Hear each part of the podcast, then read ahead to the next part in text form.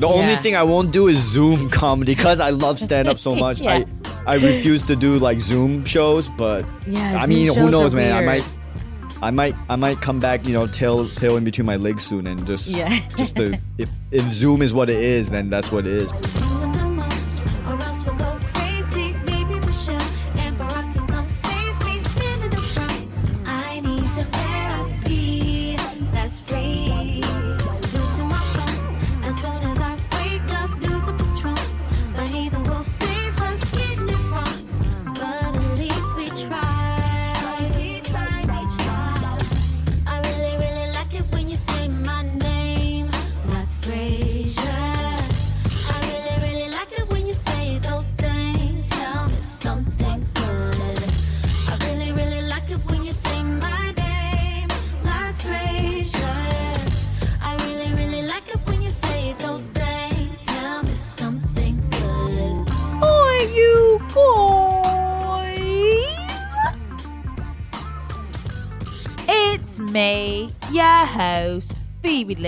And joined as always in the studio, well, actually, an Airbnb rental, is my co producer, me editor, the love of me stinking life, Brittany Beckoff. Oh, hello. Hey, babes. How you doing? I'm swell. But I think who cares about how I'm doing because Wow, everyone cares how you're doing. no, because someone just had a birthday. I did. how does it feel? The same as it did before. But you don't feel like any different in your bones, in your soul. Well, as you know, every time I get out of bed now, my knees creak. they do not. You're so full of it. No, they do. You need to freaking exercise. I need to stretch more before I get go to bed. Maybe. Yeah, I, I've started to make. I've been catching myself making old man noises as well. So when I sit down, it's like, um. Can I break up with you now? Wow, over old man noises. Mhm. You're younger than me. I know, and the things I've seen. So I need to go get me like a 25 year old because obviously, Be making some headlines then, wouldn't you? I mean, not really. I'm only 36. Yeah. I mean, you're 32 and your body's fucking falling Phoebe apart. Lynn Robinson, former star of HBO's Two Dope Queens, caught prowling the streets for 21 year old men. I first of all, I'm not prowling. I would get plenty of offers if I just said I'm Tech Avail. you just put, put it on your Instagram and wait Yes. for the DMs. and I said I'm tw- tech avail as well. Yes, I'm Tech Avail, bitches. And I said 25 year old, Oh, okay. not 21 year old. Well, I'll call TMZ now and get the article adjusted. Did you have a nice birthday, babe? I had a lovely birthday, thank you. We made pizza. Ooh, from scratch. From scratch. freaking dough, bitches. Mhm. We had breakfast burritos in the morning. Mhm. We had some sex. Well, Boink, don't tell boink, everyone. Boink. Uh, uh, uh, Whoa, squeak, whoa, whoa.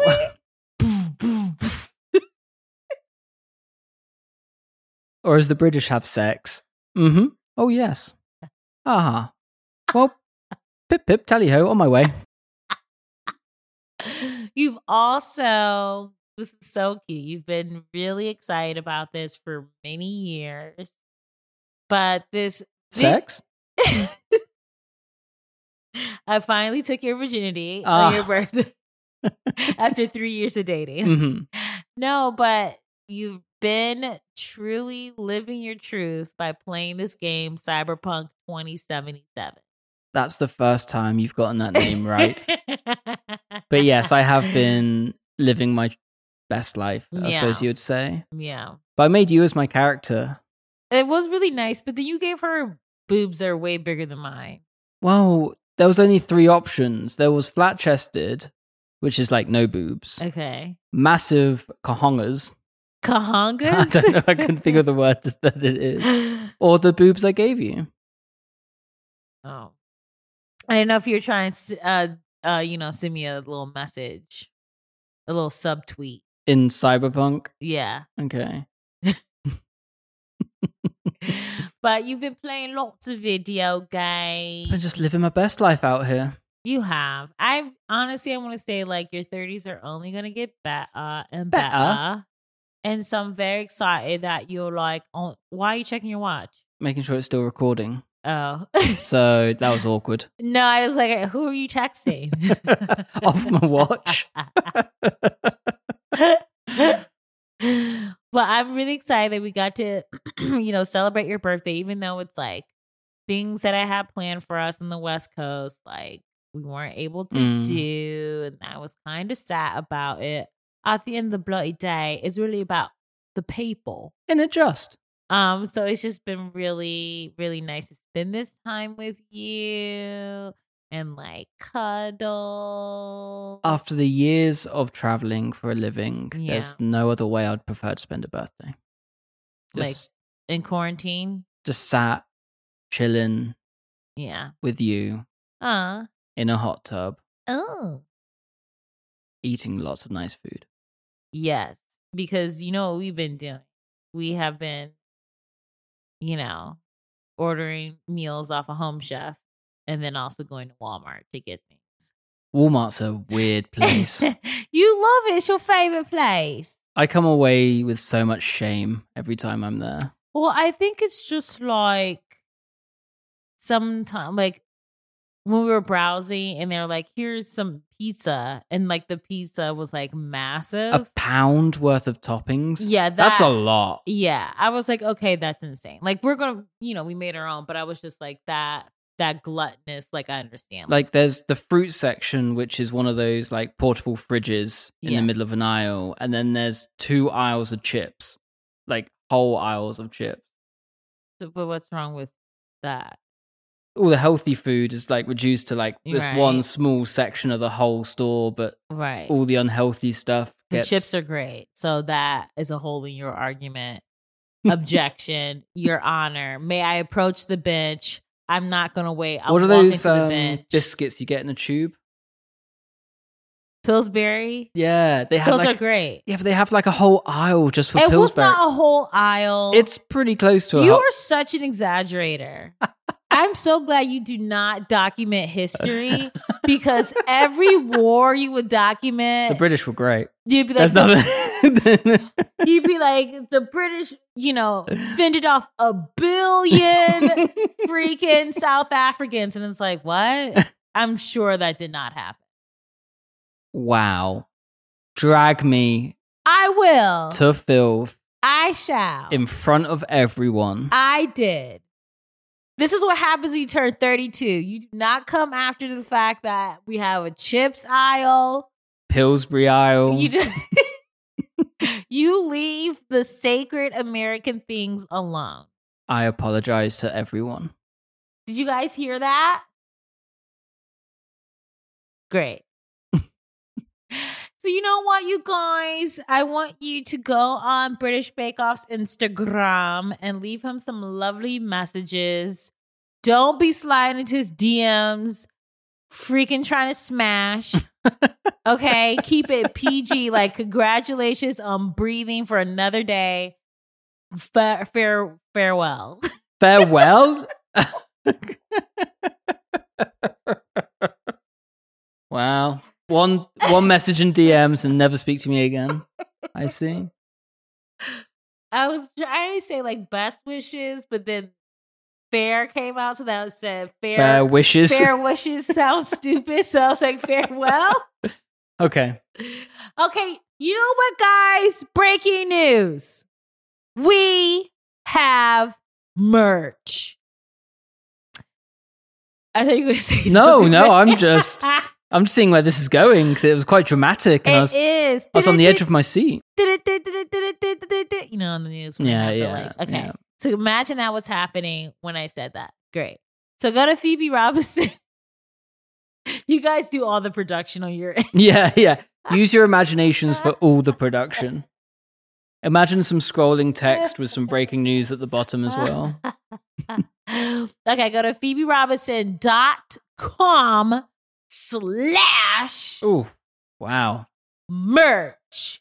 There are t-shirts and jumpers, as the Brits like to call it, or sweaters if you're from America. Lovely, comfy jumpers.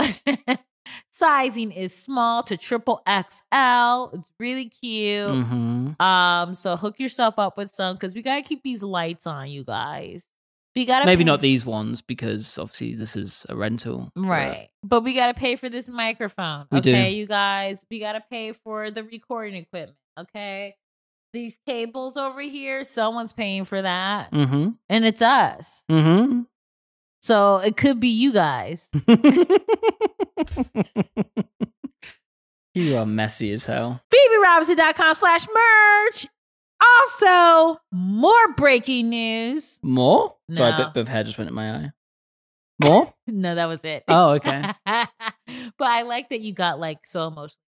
I did. Okay, you guys, listen up. We have a great episode today. I'm very stoked.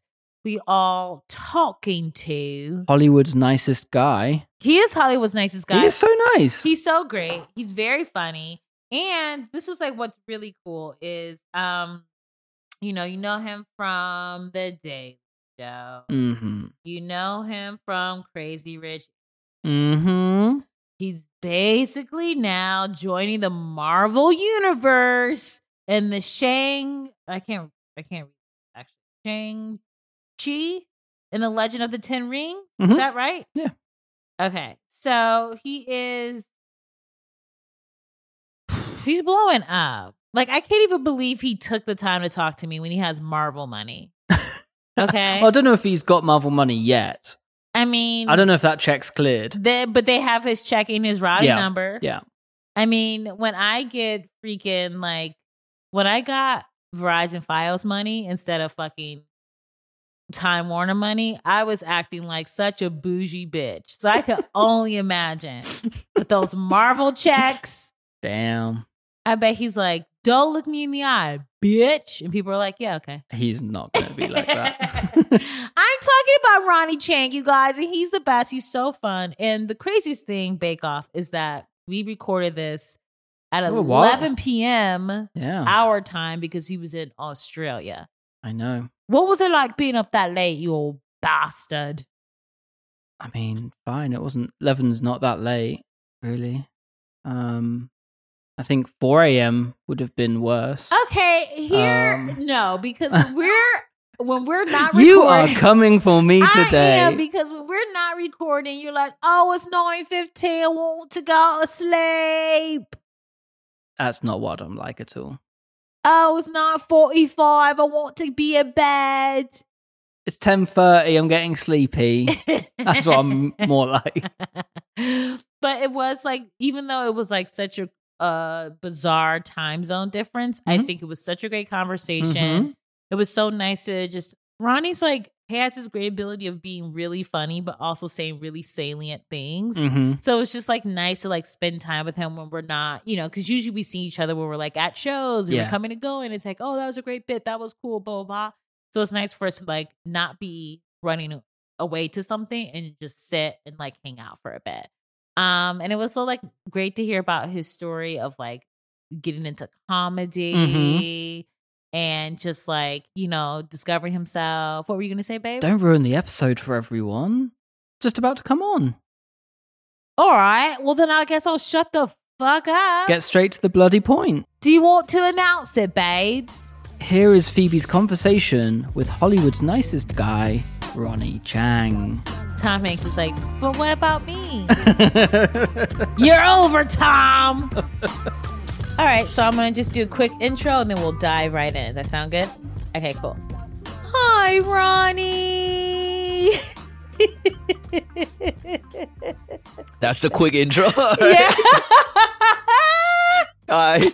Hi. That was a mixture of sadness you said everything in that one two words that I you you don't even need to say anymore. I know exactly how you feel by that. I haven't I haven't been in New York in five months. And you just answered a lot of questions for me. Yeah. Wait, so before we get into the episode, so you like as soon as Corona hit, you pieced out for work or for like I no, it was a huge coincidence. I pieced out for work, but I didn't piece out because of coronavirus. Although yeah. you know, it, I I pieced out for work. I I happened to come to Australia for work a week before the world literally shut down. Airport shut down. So I was here for a good week, and then everything shut down, and it was kind of like a, you know how they were they were flying like rescue missions to get Yeah. people back home, like. You know, and my agents were like, if you don't leave Australia now, you might not get back to New York. And I was like, oh, okay, well, that answers that question. and so I just I just stayed in in Australia for like five months. Um, and I, I I came to Australia to film a uh to film something, and it was supposed to be a two week shoot, Mhm. and then coronavirus happened. They postponed production, and I ended up just staying in Australia for five months, and then they restarted production in, within five months, and so I actually managed to wrap properly. And also, I used to live in Australia. My wife is Australian, so this was it.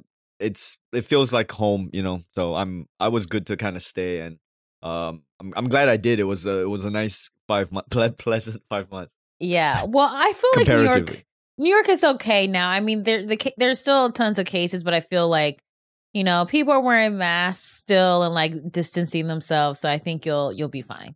So No, that's good to know. I, I am curious about the vibe, and everyone who's actually stayed in New York actually has said the same thing as you. But you wouldn't know it by reading on the news. So if you're Mhm. if you're not in America and you read American news, it's like, what is going on? Like the whole, like it, it- it's like the whole thing is just imploded into itself. So I'm glad to hear that news of its death has been greatly exaggerated. So do people like in Australia think like we're fucking idiots here? Like is that like are they just like why can't they get their shit together? There is a little bit of that, uh, Yeah. to be honest, because um, Australia has a lot of problems in Mhm. terms of uh, uh, its race relations for sure Mhm. internally. Um, but one thing to give credit where credit is due, Australia at its core is a very sensible and practical country, and so they when when something like this hits, they are very quick to um, shut down the borders, and it, the fact Mm. that they're an island helps, you know. And then they um they they they already have free healthcare, very good healthcare system. Wow. So to, the testing was almost immediate, very low cost testing, and then now in the midst of Corona, it became free testing. But at the start, Yeah. it was like low cost testing where everyone was trying to figure out what's going on. You get the results in 24 hours. You know, walking distance to the testing centers.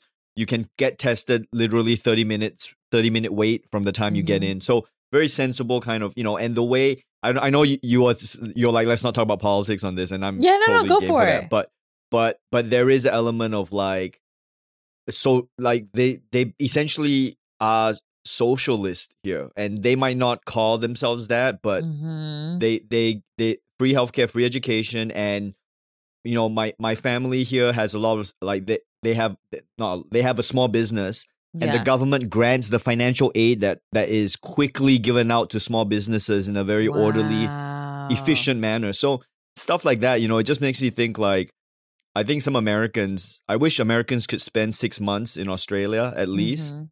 And just see white people do socialism and then I think they'd be less scared about it. It will make it's just it's more logical. It's not even Yeah. about politics, it's about, you know, solutions based, Mhm. you know. So anyway, that's my big political political spiel, spiel for this podcast. you I know, love it. Australia.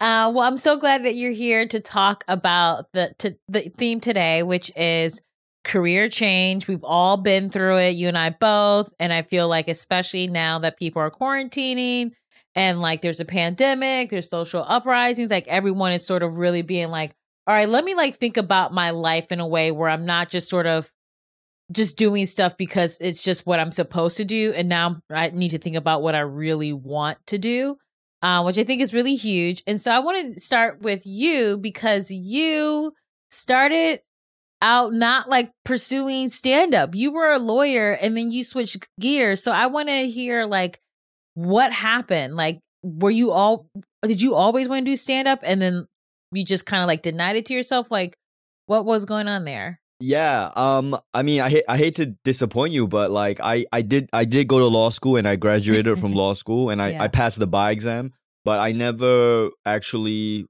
worked.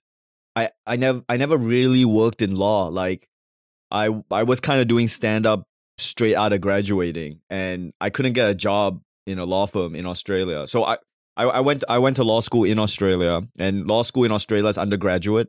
So I Mhm. went there very young. I, I I graduated from law school at like 24. oh, you know, wow. and I was kind of one of the older ones. People graduate from law school at 23, 22. yeah. Um, here because you enter university at 18, and then it, it's a four year course. Mhm. Um, but I did five years because I was doing like two degrees at once. Uh, anyway, so I graduated and I was doing comedy in my final year of law school.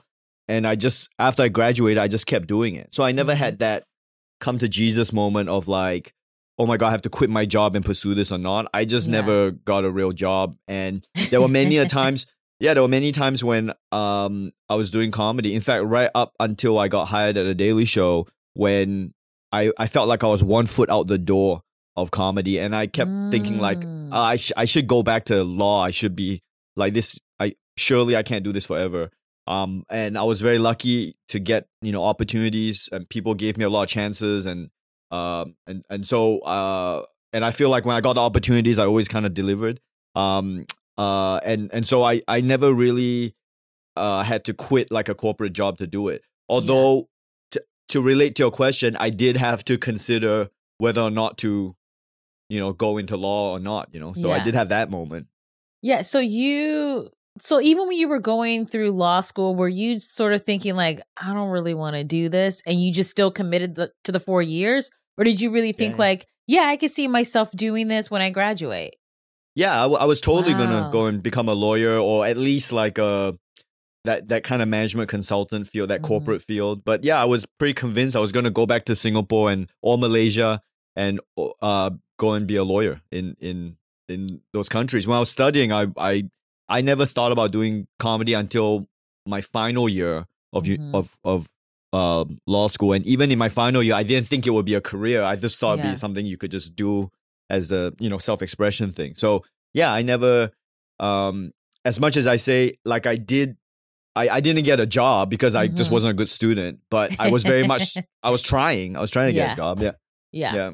Okay. So take me back to when you were a kid. Like, what did you want to do as a kid? Like when you were like, I, when I grow up, this is like what I want to do. And then how, like, what were your parents like? Because my parents are very much sort of like, do whatever you want as long as it makes you happy and you can support yourself, which is, I know, not the case for so many people. So I'm curious about what your family was like.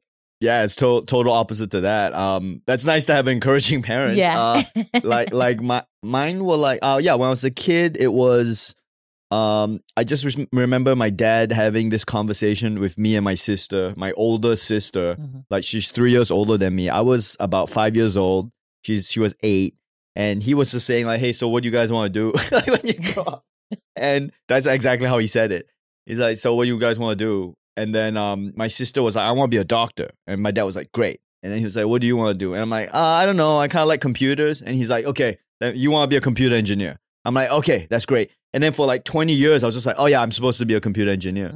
And um, Mm. that's kind of how it happened. And I do remember, I was uh, at that time. I was um, my parents went to college in New Hampshire, Mhm. and so they went to college very late in life. They had two kids, and then they went to college. Mm. So I was in New Hampshire for four for five years with my parents, and I remember that was when Seinfeld was at its peak. And I remember watching Seinfeld, and I distinctly remember watching the end of episodes. Sometimes Mhm. he would have the stand up segments, Mhm. right? Um, and I distinctly remember telling my mom like, "Hey, that looks really cool. I want to try that sometime." And my mom said like, "Oh, okay." And that, like you know, so it was very kind of yeah, it wasn't. She, I wouldn't say they were encouraging, but they want like, I they were like, oh, okay, I don't know what to make of that, but sure, you know. Yeah. Um, and but I didn't do anything about that Seinfeld thing for like twenty years, and then I did comedy, and yeah, I didn't do any. I didn't. I didn't think it was possible. I was growing up in Singapore. There's no real stand up scene there. Um, and then uh, I like, and then like I said, I went to university, and I eventually started trying it out. Um, but um, I didn't. Um, yeah, uh, to, to answer your question, like um, they were my my parents were.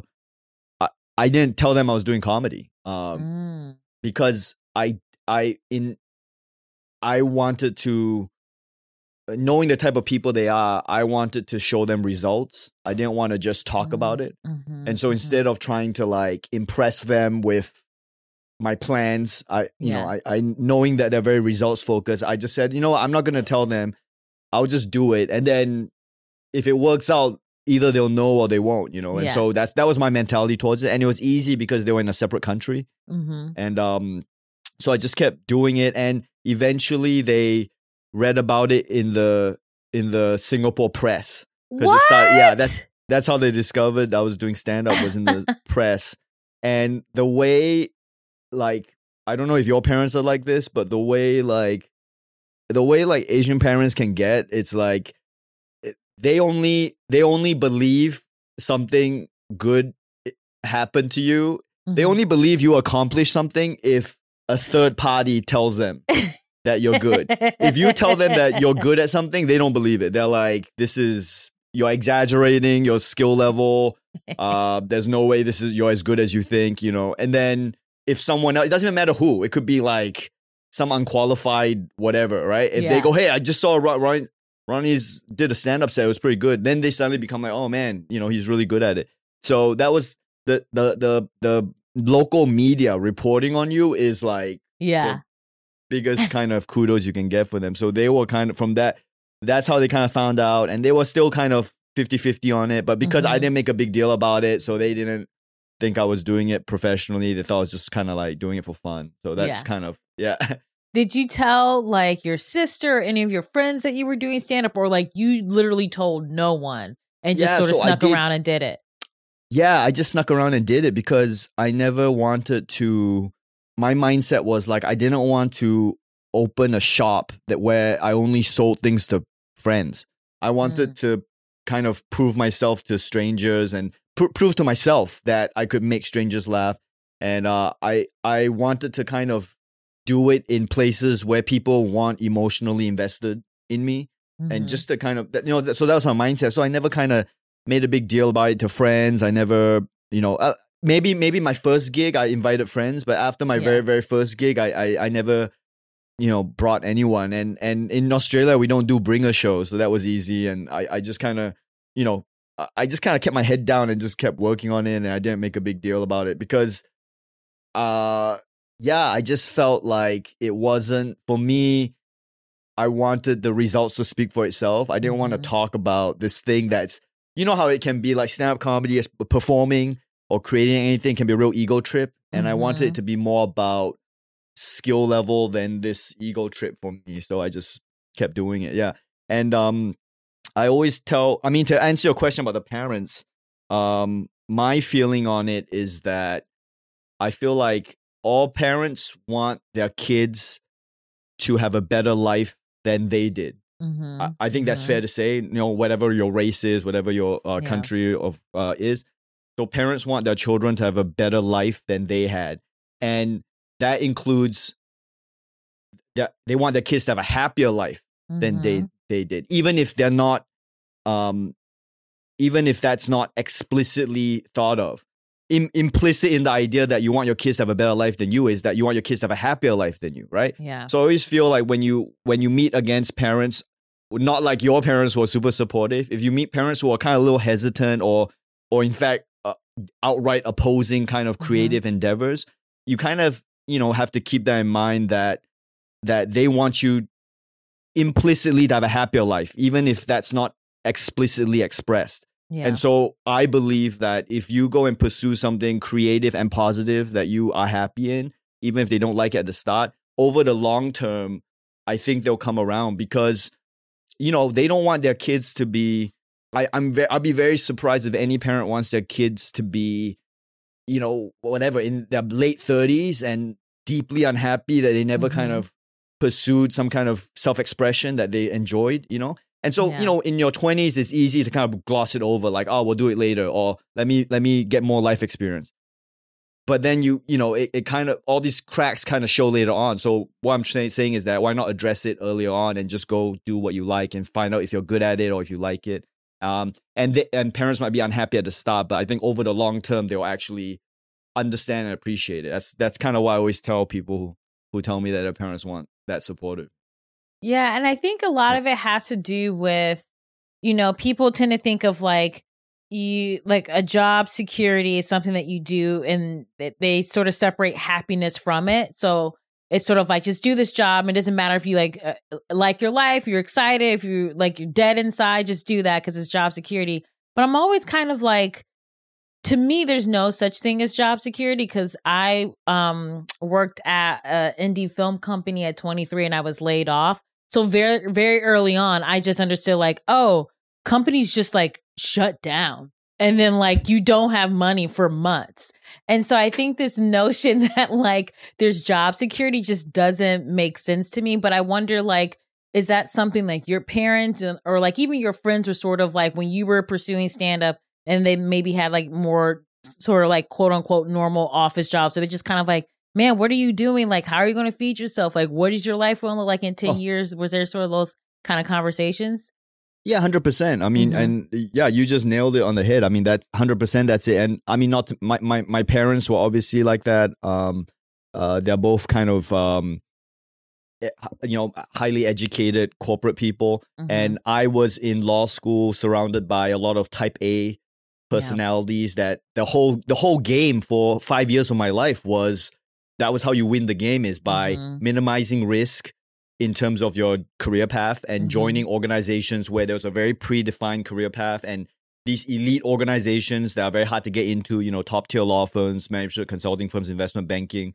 Um, and if and you start comparing yourself to other people all the time, you know, I mean, we Mhm. still do it, I think, in comedy or Yeah. show business, but I Uh-huh. think, uh, I mean, I'm sure we do, uh, but I think we, I like to think that not only are we older now, we Mhm. also have more perspective on it so we understand we have bit we have a lot more perspective on comparisons we still Yeah. make them but I- think we mentally deal with it better as opposed to uh, your early 20s you know everyone around you is is chasing this um they're trying to get into the top tier law firm and so Mm-hmm. you go oh that's i have to do that you know uh, if i don't get into this law firm at this age I, my life is over and so yeah um, there was definitely a lot of kind of um, pursuing that career path thing. And it took me the longest time to realize what you just said, which is that, yeah, there is no, you could join a top tier law firm and get retrenched or Mhm. the, the company could collapse. And in fact, like doing comedy, if you can find a way to make a living from your creative endeavors, that's actually the most job security. If you want to analyze it from a pure risk job security point of view, you can't fire yourself. If Yeah. you're the product, you know, like if you are the guy making the, if you're, if you're the guy or girl making the stuff, Mhm. that's you know you're gonna it, you you even in this environment that we're in right now you know where companies are closing down small businesses are closing like if you if you are creating stuff if you are the product you know Mhm. you can't get it, you have way more job security because you're making something that people want and only you can make it yeah and hopefully you're enjoying doing it as well. So yeah, I, I think my that's a very long-winded way of agreeing with you in that uh yeah, the if you pursue creative endeavors, you in the long term you actually have more job security, you know, yeah in, in a way. That's really smart. I never like looked at it like that, but that makes a lot of sense.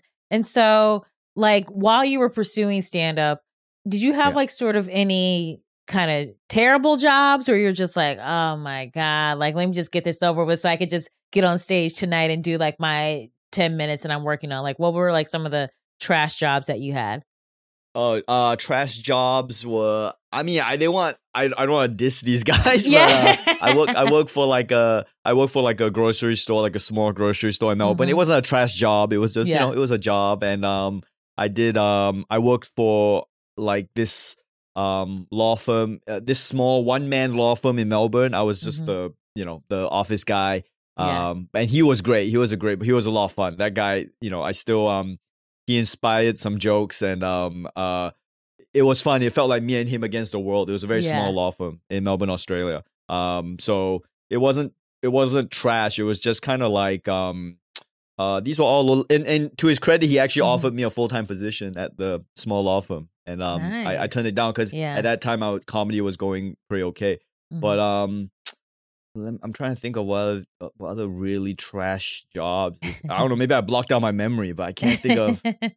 I can't think of anything that made me hate my life that I was doing. And and it really was a growing experience because I Mhm. know this is very entitled to say, but you know, again, I, I'm coming off of a family environment that was very career focused. Mm-hmm. Um, in, professional careers, I was surrounded by people who are pursuing professional careers for for five years of my life. Yeah. Uh, these Type A personalities, and so to to kind of over like to overcome that kind of programming and go i'm Mhm. just gonna figure out my own way and i don't care what job i do you know i'm i'm just figuring it out and i'm not gonna i'm gonna i'm gonna run my life at my own pace instead of you know mhm. rushing into these things which i don't know if i want for the right reasons that was kind of a huge mental shift for me to be able to do that to go i'm gonna go work at his grocery store even though i have the law degree and a commerce degree and all my friends are starting their you know whatever investment banking careers um and and it's okay and i was okay with it you know and you Mhm. just build that kind of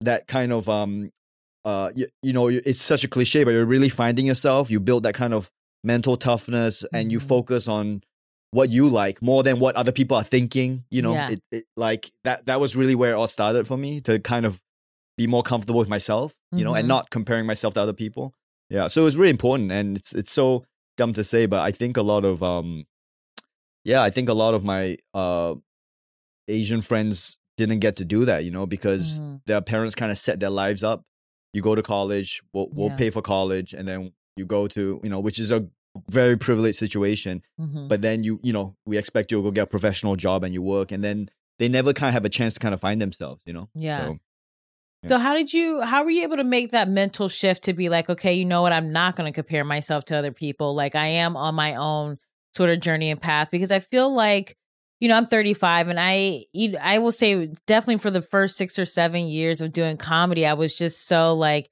am I doing the right thing? You know, I'm from the Midwest and like everyone there was like they could buy houses and I was like struggling to pay rent and like all these things and I would just compare myself to a life that I didn't really want, but I thought it's what I should be pursuing.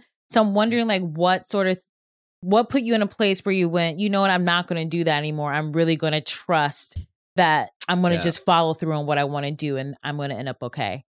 Yeah it was it, it's, it's tough and um um there definitely were a lot of darker moments like that Mhm. where you're kind of questioning everything and you know you like i said my foot i was one foot out the door right up till uh i got hired on a daily show almost you know i was just like Yeah. oh should i be doing this full time can i do this full time should i keep doing this you know how much can I, will i ever come up with another joke Yeah. um that kind of stuff and um I- i don't know i think part of it is i i mentally my personality is very much a loner already so Mm, mhm. i i already have kind of like a chip on my shoulder an, a very natural chip on my shoulder with kind of um authority and um kind of social norms and what Mhm. everyone else is doing so i already had that already i kind of lost it a bit you know in Yeah. law school kind of conforming but i always naturally was like ah fuck all this shit you know like i i i hate this you know i hate just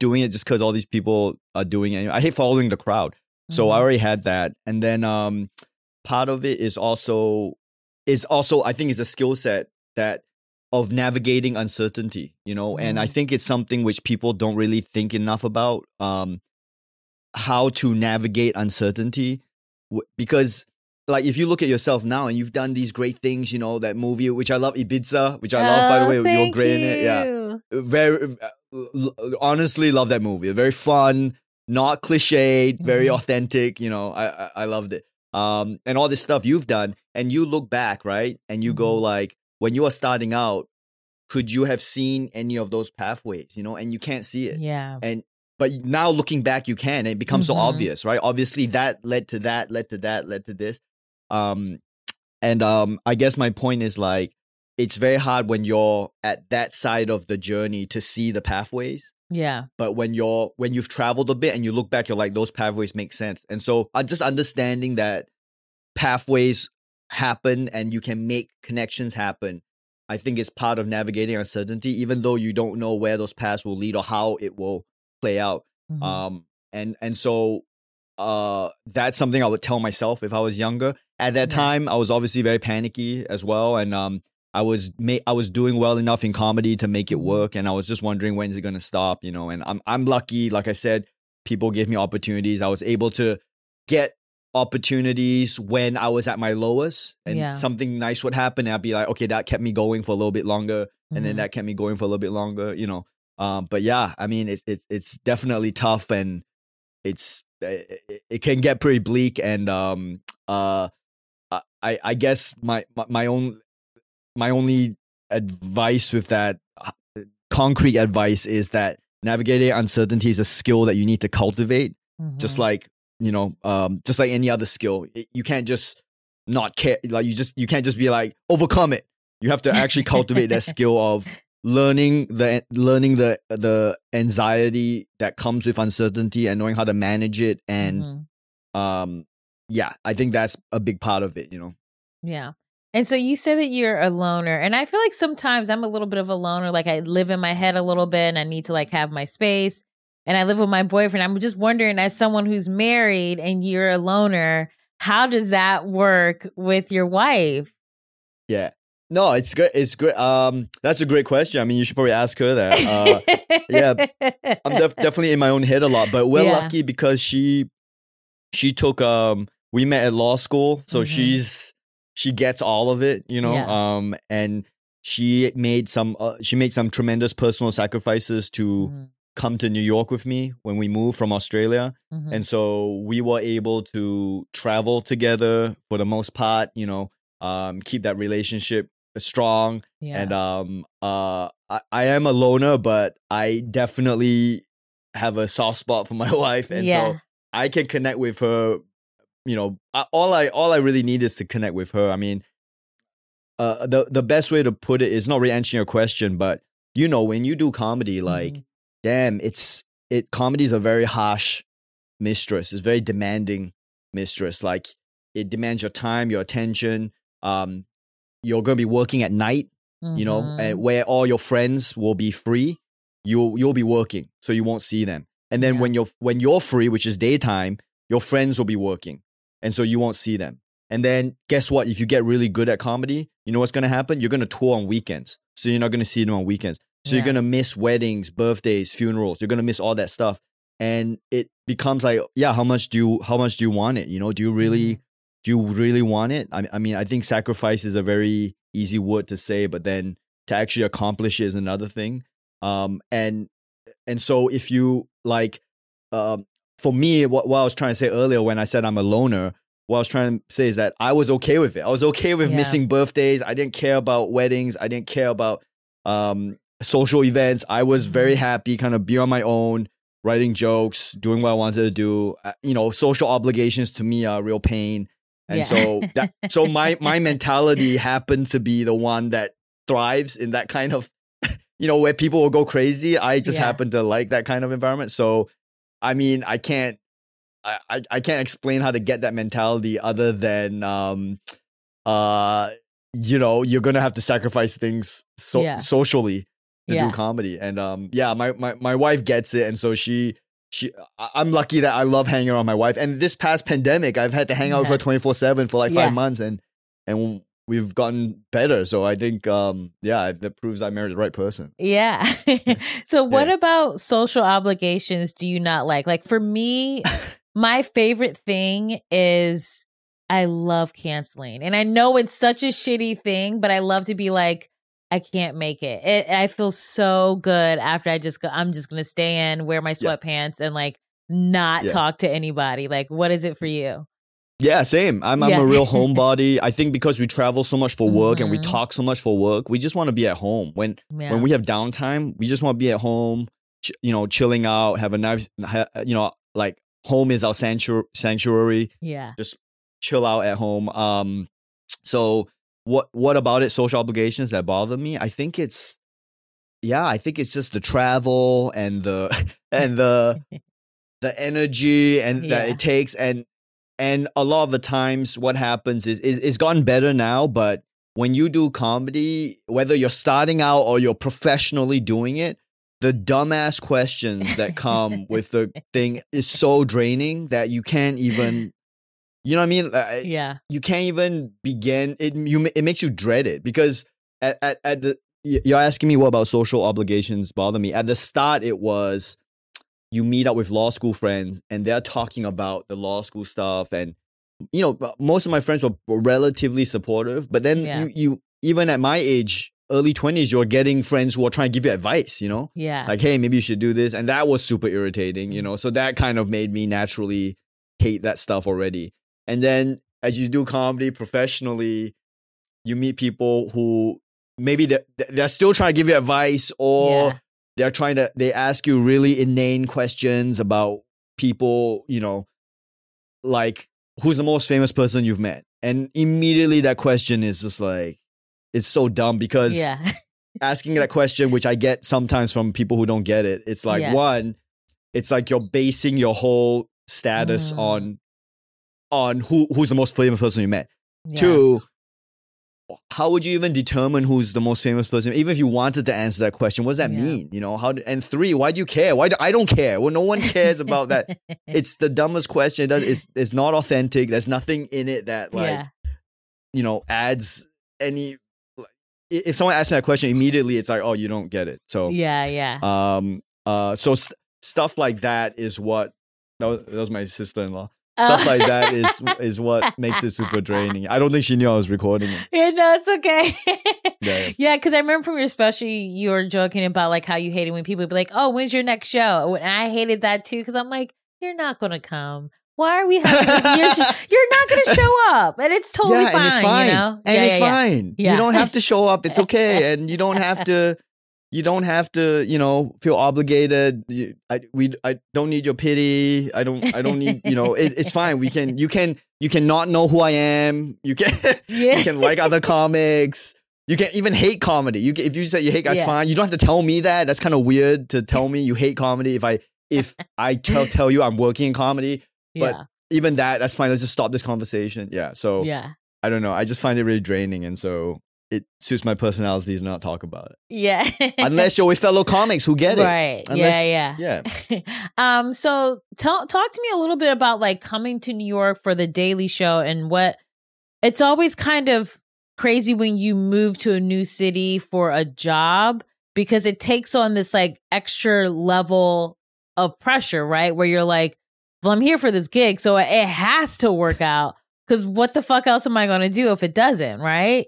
Yeah. Yeah. So I mean, it was a no brainer to move to Mhm. New York. I mean, there was no, never a second where I wasn't gonna do it. So that was, you know, it was already set. I was Yeah. gonna do it. The question is, how would I do, and what was my mindset going in? Um. So, and before the Daily Show, I was gonna my in my head, I always wanted to move to New York to do Mm-hmm. comedy anyway, and I laugh at how naive I was. Thinking of moving to New York with no credits and Yeah. like like every other comic does, and how man respect to every com- comic coming out of New York City because that is a tough. That will Mhm. grind you into a you know either better or it'll break you. You know Yeah. that grind. And I was lucky. I kind of managed to because of a daily show. I managed to transfer laterally to some Mhm. extent. I didn't have to start from the bottom bottom. You know, uh, the, you know the Daily Show kind of let me put my foot in the door and Yeah. you know, I, I, always feel like if someone gave me a chance, I always delivered. You know, I didn't take it for granted, and that you know, and in New York City, if if you've got if you've got a decent credit and you're a good person, you're a funny comic, Mhm. you know, you can get gigs. And then I slowly kind of over the last five years, I've managed to make a lot of friends in the comedy scene and get a lot of stage time. So that was yeah. a lot of fun. But um, uh, yeah, I I don't know. I guess when the Daily Show came, I I I I didn't feel like my life. I mean, like we were we were we were so focused on the job, we didn't have time to Mhm. think about failure. To be very honest, and Mm. the way that show works for me, there was a huge learning curve. You know, coming to America, like you said, and working on a show where we make a show every single day Yeah. at a level which in Australia they would they never work at this level. You know, this many Mhm. resources with this much audiences and so much on the line. You know, Mhm. so honestly, that that first year, I mean, I didn't realize how like how tough it was. If if we Mhm. went under, what would happen? The consequences of of of you know getting this daily show canceled. If uh, if that was on the cards or not, but we were so focused on the work, we really didn't have time to think about it. We were just Mhm. like, there's a sh- we have to tape at six thirty. So Yeah. you know whatever's even anything happened in your personal life, if someone died, you better put that shit away because this Mhm. thing, you know that this thing we're we're taping at six thirty whether you're ready or not. And so yeah. Yeah, it was. In, so in that way, it was good, I guess, because I was so focused on the work and I was so uh, intoxicated by New York City and working in tele, uh, working on this institution of a comedy show that um, I just, you know, it's blown by. Five years have blown by. I still love it. Every day I go to work and it's even now Wait, remotely. It's been you know, five years. pretty much. I mean, September 2015. Yeah, it's really kind of went by. You know, Time Yeah. really flies. Holy shit! Oh my god. Yeah, yeah, yeah, yeah. Yeah. Time, time, yeah, it's crazy. So, um, and I was learning a lot. You know, I was lear- Mhm. every day I was learning a lot. I still learn a lot with working with the people there. Um, because that job wasn't easy to me. It it, it Mhm. wasn't. Uh, it was completely out of. Uh, I've never done anything like that. You know, the way they do that show. Um, uh, field pieces, uh, desk pieces. I've never done desk in Australia. We couldn't get we couldn't get on TV to save our lives. You know, in Yeah. Australia. So yeah, it was it was a huge learning curve. That that's so cool. And so like um dur- coming to the States, getting on the Daily Show, and like where you are now with like you have like your Netflix special out, you're shooting movies. What do you think are some of the biggest lessons that you learned about yourself just from making all these sort of pivots in your career and, and trying this avenue and going down this lane and like how do you think that sort of like made you for the better?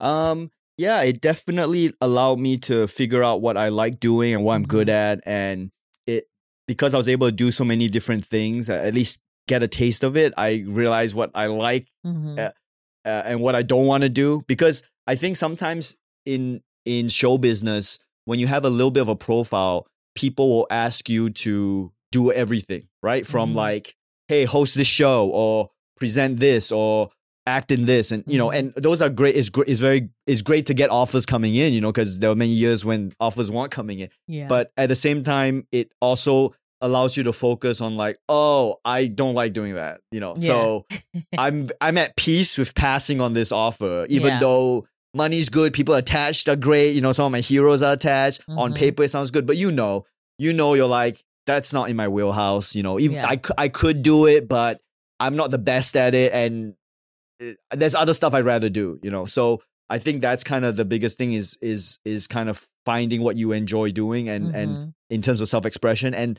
because i don't know we're like we're lucky i think in a position where we can tell authentic stories and we're not in it just to get famous and so Mhm.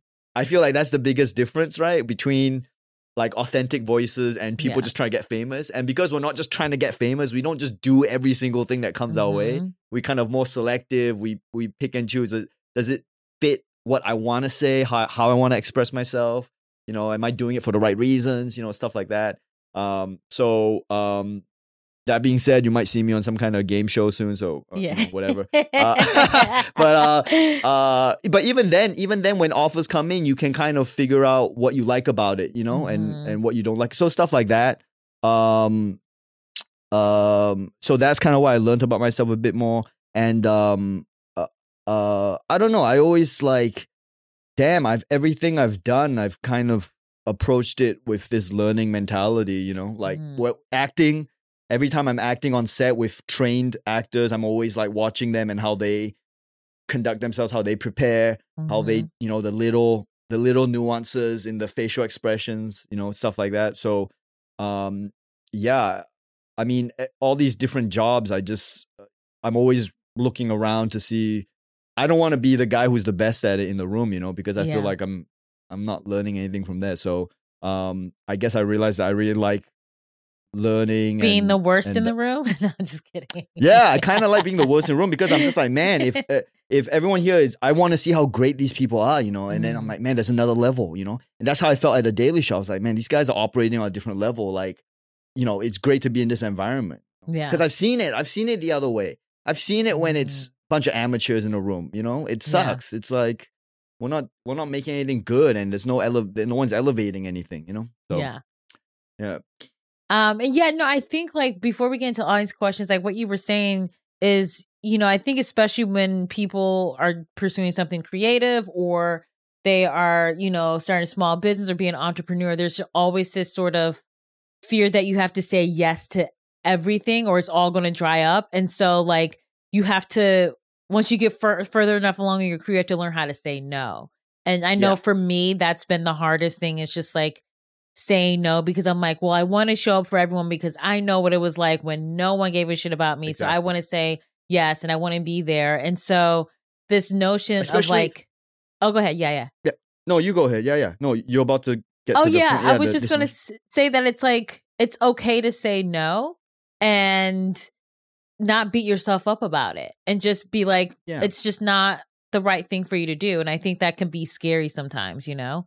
Yeah, absolutely. Especially for people, I would say, like people like us, where Mhm. everything we do because of our race and how we look in America, there's a political element to it. Mhm. So sometimes saying no becomes like a as though we are making some kind of indictment on this community or this cause, and sometimes it's just like, man, you don't understand, like, uh, you know, and you try to let people understand, but it's very tough sometimes when you're not professionally in show business. Like, I get, you know. Uh, uh, let's say an offer comes in and like Mhm. I get this offer every two days and I can't say yes every single time. Otherwise, yeah, I don't have it's not that I'm not down with the cause. It's just that, you know, I if I don't if I say yes to all this stuff, I literally would have no time to kind of work on the projects that I need to work on, you know. So stuff like that, you know, and and and I've been lucky, I think for the most part, people have understood where I'm coming from and yeah, uh uh but yeah, you're right. It is a it it, it is a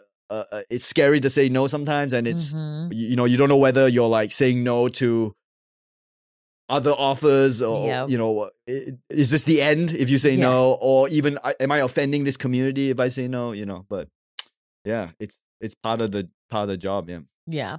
Okay, so I want to move to my favorite part of the episode, which is always audience questions. We got like a lot of good ones. Um, so I'll try and pick some of my favorites. Um, this one, this first one is near and dear to my heart because I I have lived through it. Okay, so Jessica from Florida writes, "How do you balance making less money for a career change while also paying bills, student loans, etc.?"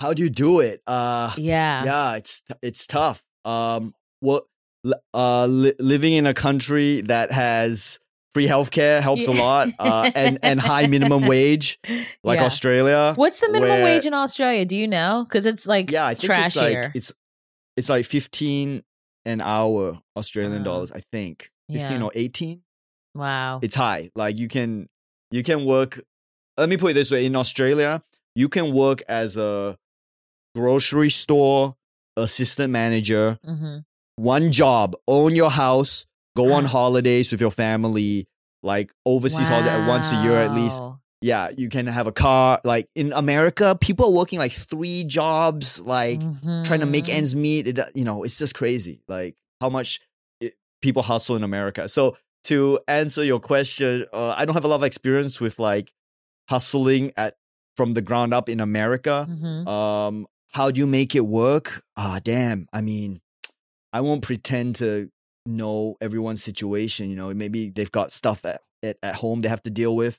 Um, but it does come down to, uh, uh, you know, comedy.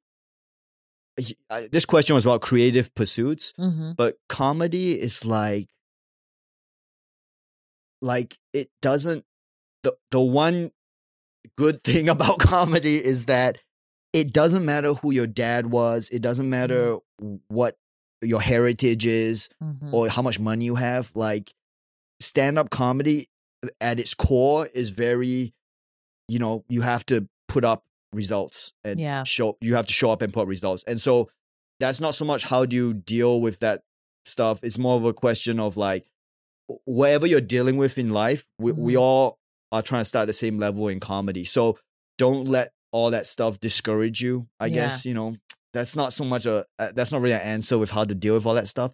It, it's tough, man. I mean, maybe you have more perspective on, I, I, I don't know how to answer Yeah. that other than, yeah, you, you know, it's, it's, it's shitty to say, but you really got to want it. You know, you got to want Yeah. it enough to, to be working jobs and paying bills and still finding time to jump on stage. Like Yeah. it's, it's just a matter of, you know, sacrificing enough to do it. Yeah, I think I think you're right on the money about um not pun intended, but right you are really right about like you have to sacrifice. And I think the other thing is I think maybe the notion that you can balance everything when you're trying to pursue your dreams and make this career shift, like maybe that doesn't exist. Like I know when I was pursuing stand up, it wasn't like I, I wasn't able to balance everything. Like there were, I fell behind on certain bills and, or like I couldn't pay like my rent fully. And that was just like sort of part of the process, which is not kind of the answer that you necessarily want to hear. But I think it's a lot of like, well, you know, I missed weddings because it's like I can't afford to fly to a wedding, or like I wouldn't go out on the weekends and really just sort of I made a packed lunch every day instead of ordering, you know, lunch at work Yeah, and stuff like that. and a lot of those like sort of practical kind of unsexy things are sort of the things that you have to do. But I think that I don't know if balance really exists when you're trying to make that leap because That's a good point. I think in order to make that leap, you can't really have that security. You can't really have that backup plan. It's sort of Yeah. like I have to just go for it and fingers crossed. Um so I think yeah, no, that's a great point. Right? That balance is tough to do Yeah. that. No, that's that's a great way to put that. And there, there is no way to find balance. It's an obsession. It's a Mhm. crazy obsession. And I guess what I was trying to say with my earlier statement is that um every all all of every comedy hero or every creative hero, Mhm. with some exceptions, went through the same thing. You know? So Yep. like they had to figure it out and that's kind of where it comes from you know that Mhm. that that hunger that's where it comes from from having to figure that out and it's tough you know and having to grind it out and and respecting stage time and Yeah. because it's hard to get because you're balancing 50 other things and bills and all that and you know so it kind of comes with it you know that Yeah. that that grind Yeah. So Jessica, I hope that you can sort of like maybe have a support system where you can like, I don't know, like lean on your roommates or your friends or family and just sort of accept like, okay, things are gonna be topsy turvy until I get, you know, myself situated. So fingers crossed. Okay. This I also want to talk about this question because I think this is great. Okay, so this is from Luna. She writes, What do you tell yourself in moments when your thoughts are self sabotaging? that's a great question Mhm, That's a great question. mhm. Um, I I had I've been lucky to get a lot of good advice over the years. Um, self sabotaging thoughts are very common. Everyone gets Mhm. it. Imposter syndrome. I shouldn't be here. I don't deserve to be here. Um, you know, I I think early on, as uh, the sound guy at the comedy store in Sydney, Yeah. Australia, who is a musician, he told me that being professional means you're able to critique yourself without being emotional about it. And that really struck a chord with me Mm. because I value being professional and Yeah. I value other people being professional. I mean, for me, that's a that's a real um, virtue. I think you know it's weird to talk about that with in creative endeavors, especially comedy where everything's so Yeah. crazy. But I think being professional oftentimes is the separator because it helps you work harder and smarter and show up and deliver as opposed to you know it i think being professional is what keeps you grounded i think because you think of yourself as a professional not like a celebrity performer or whatever you know and there's different ways to approach that. Maybe i'm not going the right way but that's just how i think about it. Yeah. and so when he said being professional means that that really that really hit home for me because i would get so emotional if if the gig didn't go well. I, it was like the end of the world for me. It's like damn i'm just you know sh- like just couldn't get over it. Yeah. and that kind of helped me realize like yeah you you you have if you want to get better you have to be self-critical because that what makes you better. Mhm. but you also can't be emotional about it to the point where you can't function because that's not how you get better either yeah. and so if the goal of what we're doing is to get better, then you you know that self-sabotaging stuff doesn't help. What what it does help with is it helps keep you grounded and pushing uh, forward to Mhm. be better. But if it's making you depressed and doubting, you know, if it's hampering your ability to perform, then that's not good. So that's kind of how I approach it. Yeah. And I think also, Luna, it's probably good to sort of analyze what what it is because usually it's like fear based, right? Where it's like, oh, if I achieve this thing and I'm successful, then what next? Or if I do this thing and I fail, are people going to judge me? So I think if you can sort of get at the root of, okay, why am I trying to sabotage this opportunity? That could put you on a good path of like, okay, now I know how to fix it because. You just have to like call yourself out a little bit. And, you know, I definitely like have those moments where I'm like, you know, I want X, Y, and Z, that- but then when I get it, I'm just really nervous about like, okay, I have to show up. I have to deliver. Like my favorite thing when it, in, ter- in terms of writing books is I love announcing the deal. Like announcing that I sold a book is like amazing. But then when I have to write it, I'm like, oh fuck. You know what I Yeah. mean? Yeah, yeah, because yeah, it's scary 100%. but then you have to just follow through and just realize you know more than you think you know you have the skill set and you're also gonna learn some things and it's okay to not know everything but you just need to dive in and just figure it out yeah, yeah Yeah. yeah, for sure. Yeah, yeah. That's a great question. Though self sabotage. It's and everyone faces it. So Mhm. everyone faces it. You'll be, you know, I've been lucky to meet some of my comedy heroes, yeah and when they tell me they have it backstage, just candidly, they just go, uh, you know, I'm like, what? Even you? Like Yeah. that's crazy. So Wow. everyone goes through it. So you're not alone, Luna. Good luck, Luna. Okay, okay. Stephanie has a really cute question, which I love. Um, so she writes, How do you pursue lofty, scary goals when you are at heart a risk averse, cautious person? Yeah. Ooh.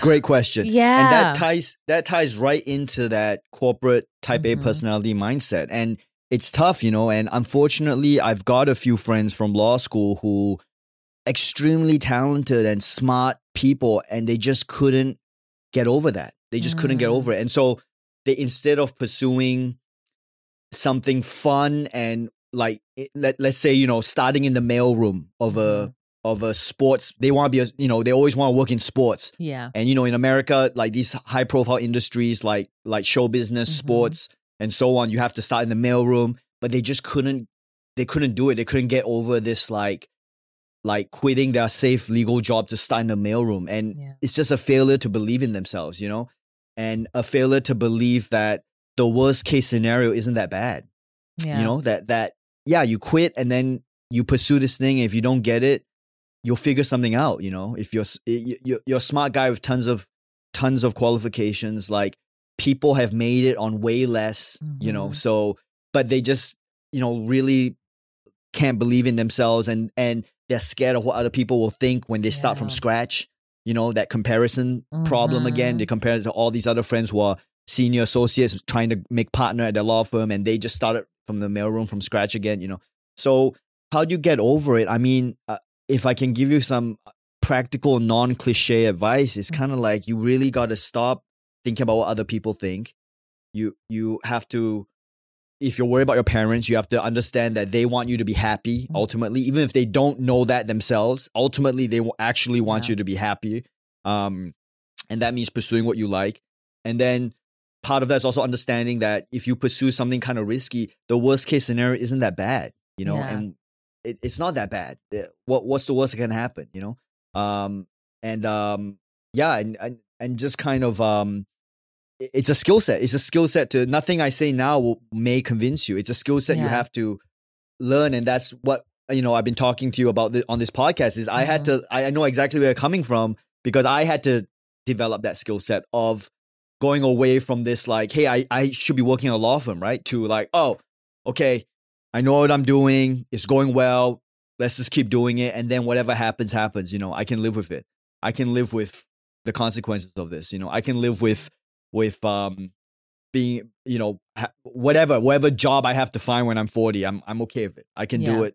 It's not i'm more scared of wanting to do this thing and never do this creative endeavor and not doing it. i'm more scared Mhm. of that than i am of failing you know. That's Yeah. And like sort of just being okay with failure is something that like I think I don't know, certainly in America that that's not that's not cool. Like you're you're a Mm. winner if you're not you're a loser and what's wrong with you. And I think it sort of instills this sense of fear in people where it's like, well, I don't want to make a mistake. I don't want to screw up.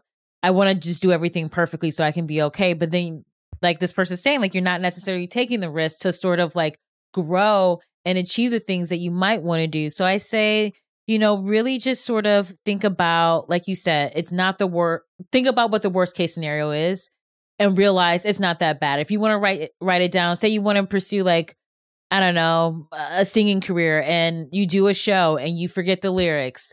Okay, that's the worst. That's Right. not that bad. You're not Right. going to do that every show. So it's just sort of like Right. getting yourself in the mindset that, like, okay, if you make a mistake or if you fail or you have like a, a huge, like, sort of bomb situation.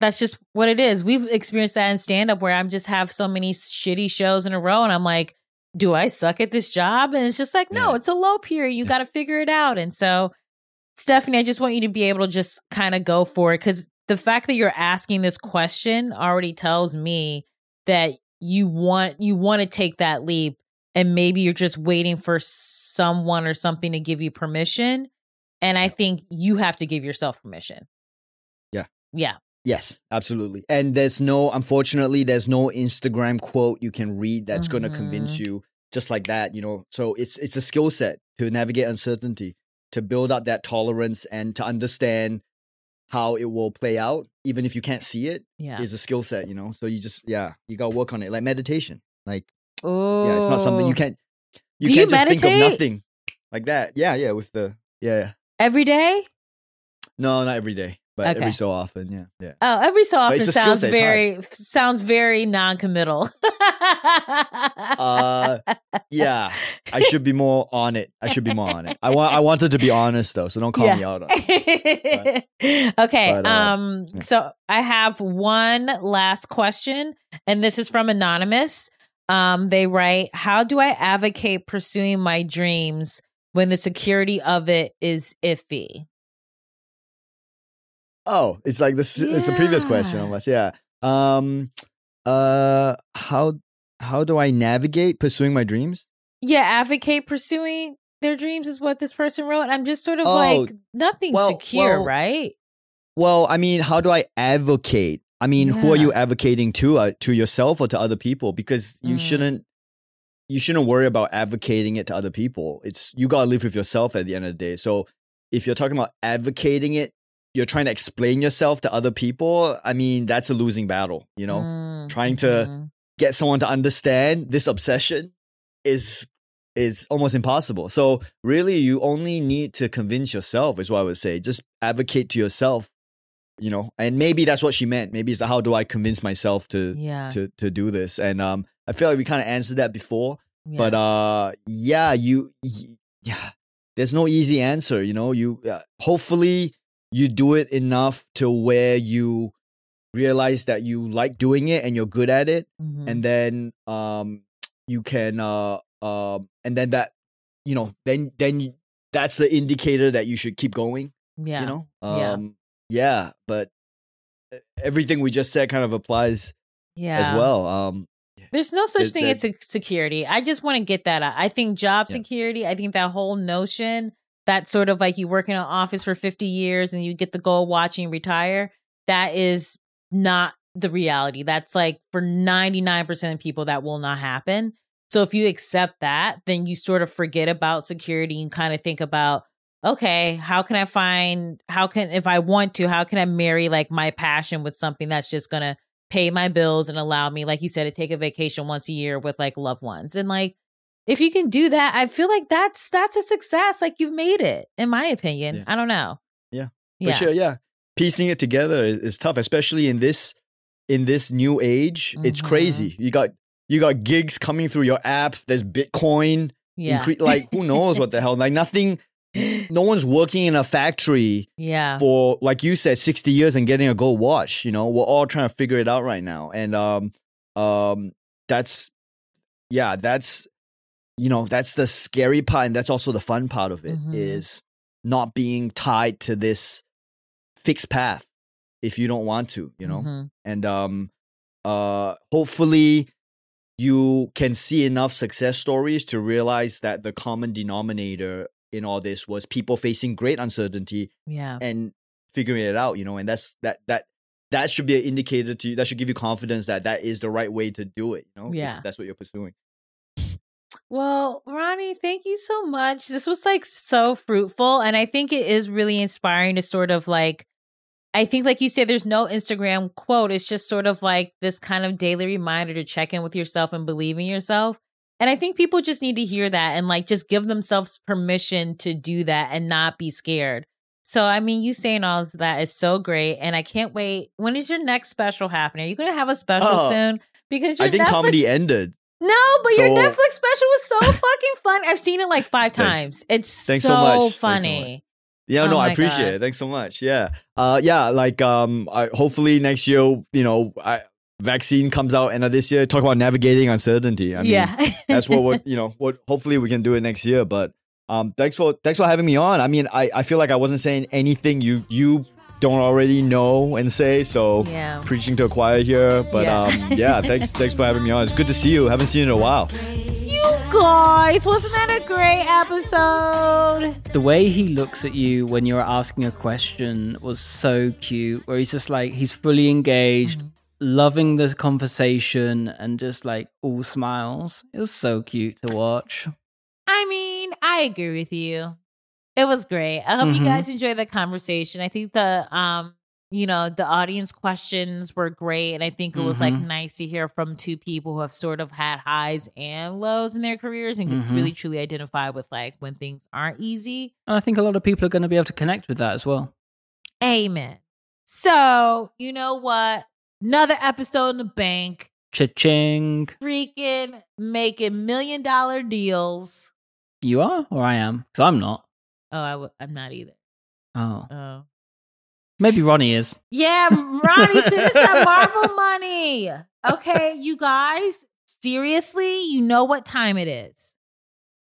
It is time to talk business, specifically black owned business. That's right, hose. As you guys know, I am not taking money from the man. Okay? Yes. I'm not taking money from Dyson. Wix can go shove it. I did make a website off Wix. They're actually pretty good, but not a sponsor.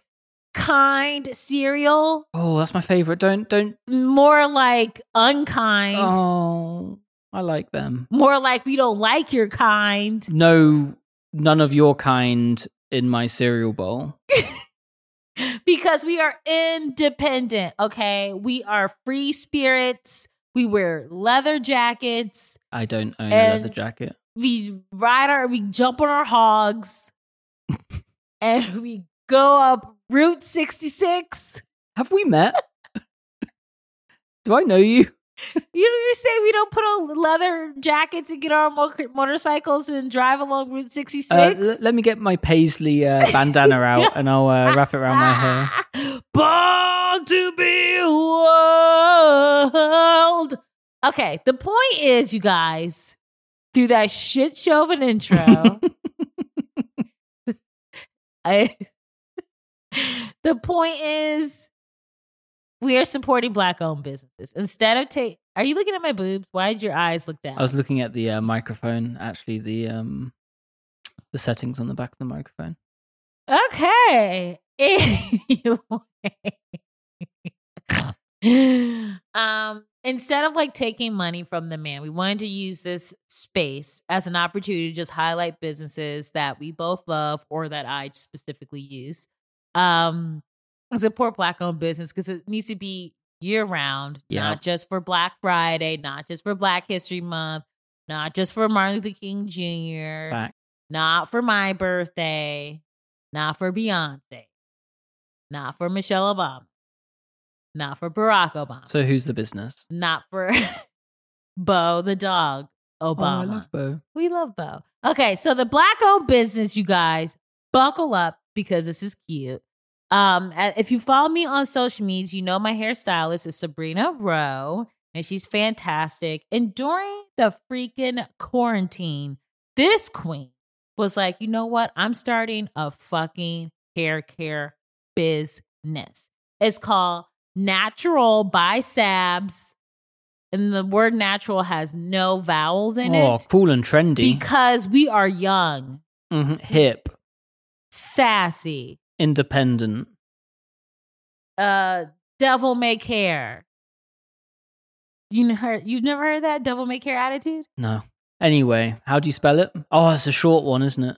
But listen up, you guys. Okay, so I I love her products, and I'm not just saying this because she's my hairstylist. Like, if I didn't like it, I would just be like, I don't need this. I'm set. But it's really good. So she has shampoo and conditioner bars. She Mhm. has like a traditional, you know, shampoo and like liquid shampoo and conditioner. She also has like a soothing scalp thing. She has, you know, um, all the things like rose oil for your scalp. There's so many incredible things. I really love it. You can go to her website, naturalbysabs.com. Follow her on Instagram, Natural by Sabs. In As, in, natural, biceps. T as in twins, Mm. R as in rebellious, L as in limoncello, B as in boisterous, Y as in Why haven't you gotten all the products from Natural by Sabs yet? exactly bitch, S as in Sam. I should have been as in Sabrina. Yeah, Sabs. Yeah. A as in apple pie. B as in bronzer. S as in smelling salts. I thought you said smelling socks. Oh. Like- no, smelling salts. Salts. How do you say salt? salts. That's what I was saying. You're making me feel like I wasn't saying it right. So Natural by Sabs. Go get some. Credit time. Host. Phoebe Lynn Robinson. Producers. Phoebe Lynn Robinson and British Bake Off. Editor. Phoebe Robinson. yeah, you want to do it? Yeah, all, this is what you gotta do to edit. You Okay. fucking press record. Right. When everyone's done talking, you press stop. Then, I wish. then you freaking open up Adobe Sound Control. Right, the famous one. Yeah. then you just right click to like bring down the pops and from my P's into the microphone. And then you just Just right click, yeah, and then- it just knows. Yep. Okay. and then left click when you want to bring up some like the moments are quiet. And you want Theme tune. Gavin Turek, Interns. Sasha, and Malia Obama. Thank you for everything.